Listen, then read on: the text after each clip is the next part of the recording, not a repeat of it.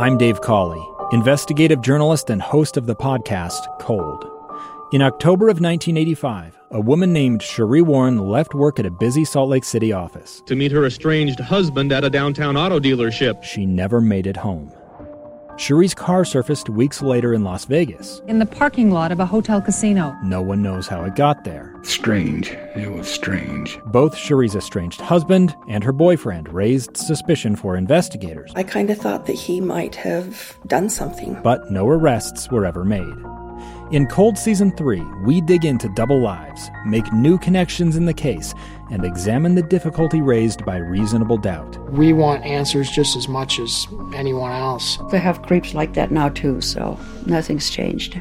That's the new Cold Season 3 The Search for Sheree, now available anywhere you get your podcasts. Welcome back to Live Mike. You heard that there. 20 minutes on the 2020 election. We, for the next 20 minutes, will be speaking with various clerks from counties here in the state of Utah. We will start in Utah County. Joining me on the line now is Utah County Clerk Auditor Amelia Powers Gardner. Amelia, how are you? I am doing great today. How are you? I'm well. Uh, earlier, I described my job today as essentially trying to drink through a fire hose, and so I'm counting on uh, folks like you to help me understand exactly what's happening out there, uh, and in turn, informing those folks listening uh, how they can best engage in this process. And today, today is pretty much your Super Bowl, right? Absolutely. This is literally the busiest day of my four-year term of office. And what? Uh, how have things gone for you in this role here today? You know, in Utah County, things are going really well. We've spent 21 months preparing for this day, and it shows. My team has actually had things going really well. Our ballot center is chock full of workers who are processing ballots as fast as they can. Um, to date, we have over 219,000 ballots that have been verified here in Utah County. 2016 has been our previous largest election at 205,000 ballots, so we've already surpassed that. I've been to four of our eight polling locations today, and every one of them, the wait is less than 15 minutes. That's outstanding. how is the experience for those voting in person here today? You know, the experience here in Utah County is a little different than you'll have in other places. When you pull into the parking lot, we're giving you a QR code that you scan and you text your place in line. When it's your turn to come in the building, we send out about a dozen text messages at a time, bring people in, and get them their ballots and send them back out to their car to fill out that ballot. And then as they exit the parking lot, they drop that ballot into a ballot drop box. This is allowing us, with COVID 19 in mind, to keep our our voters and our poll workers safe, keep everyone social distance, and keep those lines moving. Are, are, are, there more or fewer in person voters uh, showing up in Utah County today? I'll, I'll, my predictions would be that you, you would see uh, maybe more in person voting in Utah County than elsewhere in, in, the state. How have how's reality aligned with your estimations? You know. Um, you're absolutely right, particularly near the universities. Keep in mind, Utah County has the state's largest publicly funded university as well as the state's largest private university. And so near those universities, we have a lot of college students that somehow missed the 10,000 reminders that social media gave them to register to vote. And they are registering to vote here on election day at those locations. Those are our busier locations. But even in those locations, the lines are less than 15 minutes. Talk to me about that. Let's say someone has woken up this morning, somehow has been under a rock for the past uh, 18 months or so, uh, realizing, oh my gosh, today is the day and I haven't even registered. Can someone just cold uh, wake up and go through the process today and, and vote in Utah County? Yeah, if they if you show up at a polling location, you can register to vote at the polls. You'll end up casting what's called a provisional ballot because we have to verify your eligibility before we can count that. But you can absolutely still vote. What you'll do is you need to bring your photo ID, bring like a bank statement or a bill to show your address. Um, and you'll need your social security number or a birth certificate to show that you're a U.S. citizen. We'll take that information down, and then as soon as we verify that here at headquarters, we'll count your vote. Anyone still short on info? What's the website they can visit? Yeah, in Utah County, the website is utahcounty.vote. Statewide, go to vote.utah.gov. Outstanding. Utah County Clerk Auditor Amelia Powers Gardner, thank you so much for your time. And uh, again, this is your Super Bowl. Go get them. Thank you. All righty. Uh, moving on now to Davis County. Joining us on the line is Davis County Clerk Auditor Curtis Koch. Uh, Curtis, how are you? We are having a fantastic day in Davis County. T- tell me how things have been running so far. We have uh, a drive-through polling location that has been operating uh, really flawlessly. We had some lines this morning, but that's because we had people in line uh, at uh, 10 to 6 this morning. And so once we got through that wave of people, uh, the cars have uh, flowed through seamlessly. Uh, right now, there's probably a two to three minute wait at our polling location, but we're encouraging people to vote the ballot that we mailed to them. Uh, we mailed out about 190,000 ballots, and that is your fast pass today. If you uh, will drop that at one of the secure ballot boxes throughout Davis County, uh, you don't have to wait in any line. Not two minutes, not 15 minutes. You said you mailed out 190,000. Uh, how many have you thus far received? Uh, right now, uh, we've received 160,000. We're anticipating a, a 93% uh, voter turnout in Davis County. Oh my gosh! How, how does that stack up to history? Uh, 2016, we had an 88% turnout, and so uh, we've we've uh, added five percent to that, plus all of the new uh, registered voters uh, that we've taken in this year. So it's a busy day, but we are excited. And if people have that ballot, we encourage them to just drive and drop. It makes it easy for them. Have you had any issues with uh, electioneering? Have you had to deal with any candidates or supporters of candidates, reminding them of, oh, listen, folks, uh, 150 feet? A- anything like that come up yet uh, at your locations? We have had a few uh, that'll drive in with uh, various banners uh, or flags for various candidates, and they've all been very gracious. We approach them, let them know what the the law is. Everybody's been very courteous. They take those down. Uh, we certainly appreciate that. Uh, the polling location is a neutral location, and so uh, we encourage folks to pull those flags down. And uh, once they leave the the vote center, they can they can do what they would like. And uh, my understanding is that poll watchers this year have had to kind of uh, adjust the, the what they are watching, uh, where they are positioning themselves. What are what are poll watchers there doing today? What are they watching?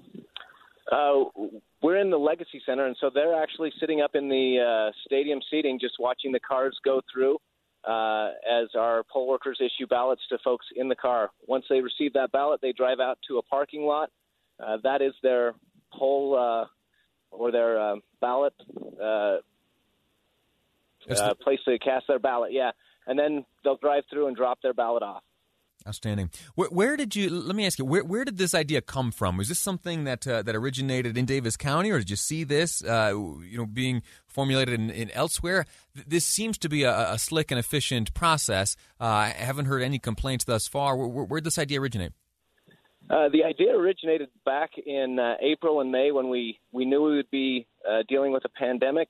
And we said, if you can go get Chick fil A in your car, we're going to figure out a way to vote in your car and socially distance. That's admirable foresight. If I remember correctly, during those days, we still thought we might be able to enjoy the Olympics this year, and you were uh, looking even further down the road. Well, we, we did this in June.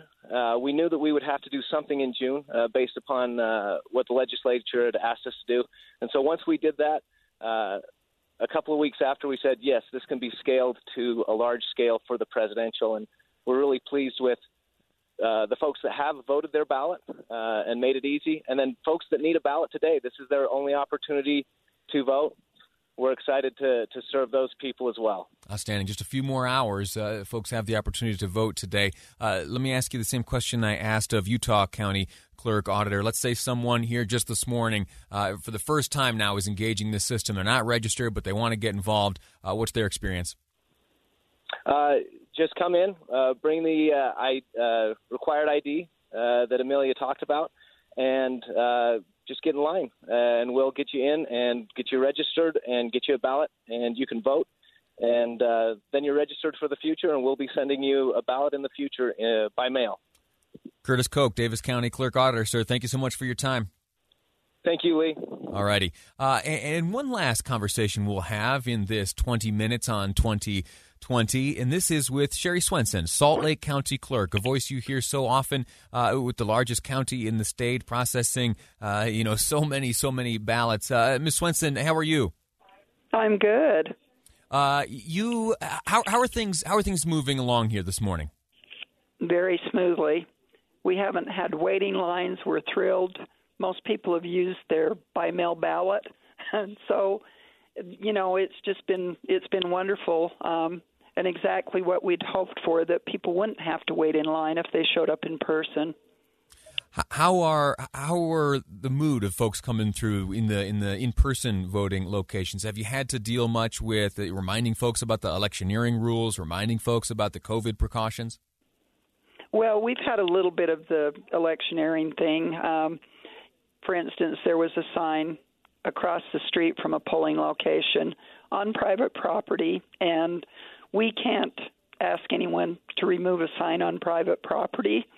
So, you know, a few of those questions, but and sometimes some people coming in with a t-shirt or a hat, but if they're there and just cast their vote and leave and don't linger, we're not um excluding that either just because we can't as you look back over your career as a county clerk, is there anything that even resembles the experience of this 2020 uh, election?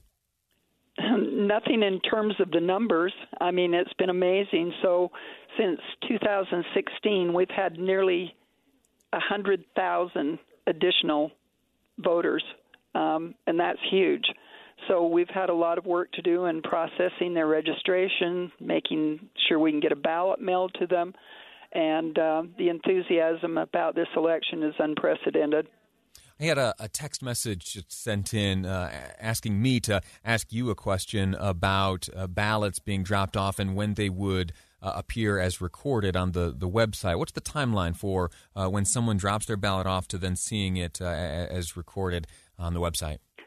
Well, it depends on when they dropped it off. We've been processing ballots for weeks now as they've come back in, and the lieutenant governor's track your ballot site doesn't show that they've been counted until today. It just says they've been received. Okay. And now we have thousands upon thousands of ballots that have been dropped just within the last couple days that we are still uh, having to process in terms of verifying each signature, uh, getting them ready for tabulation. But nevertheless, as soon as we can get them through and get them scanned in, we will have that message. And so um, I've had a lot of questions about why the the website um, on vote.utah.gov doesn't say that the ballot had been counted leading up to today, but they'd made the decision to change that message today and not before mm. because this is when the official results can be released tonight. I see. So someone who dropped their ballot off yesterday and does not yet see their ballot recorded as received,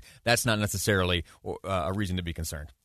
Oh no, not at all because we had voluminous numbers of ballots dropped yesterday, and again, we have to get them uh, through the machine, the ballot processing machine, and have them recorded in as having uh, that record of that voter returning their ballot. All right, very good. Uh, Sherrie Swenson, Salt Lake County Clerk, thank you so much. Uh, this, as I've said to the the clerks of Davis and Utah County, this pretty much is your Super Bowl for the year, and so I'll let you get back to the game. Thanks for your time. Thank you. All righty. Uh, we're going to take a break here in just a moment, but first, uh, I need to share some breaking news, and it comes from the Utah Department of Health. There are new numbers available. There are 1,669 additional Utahns come down positive with the coronavirus. That's a uh, an increase, and of course, uh, the seven-day rolling average, a number that we have been following, is up to 19.1 percent.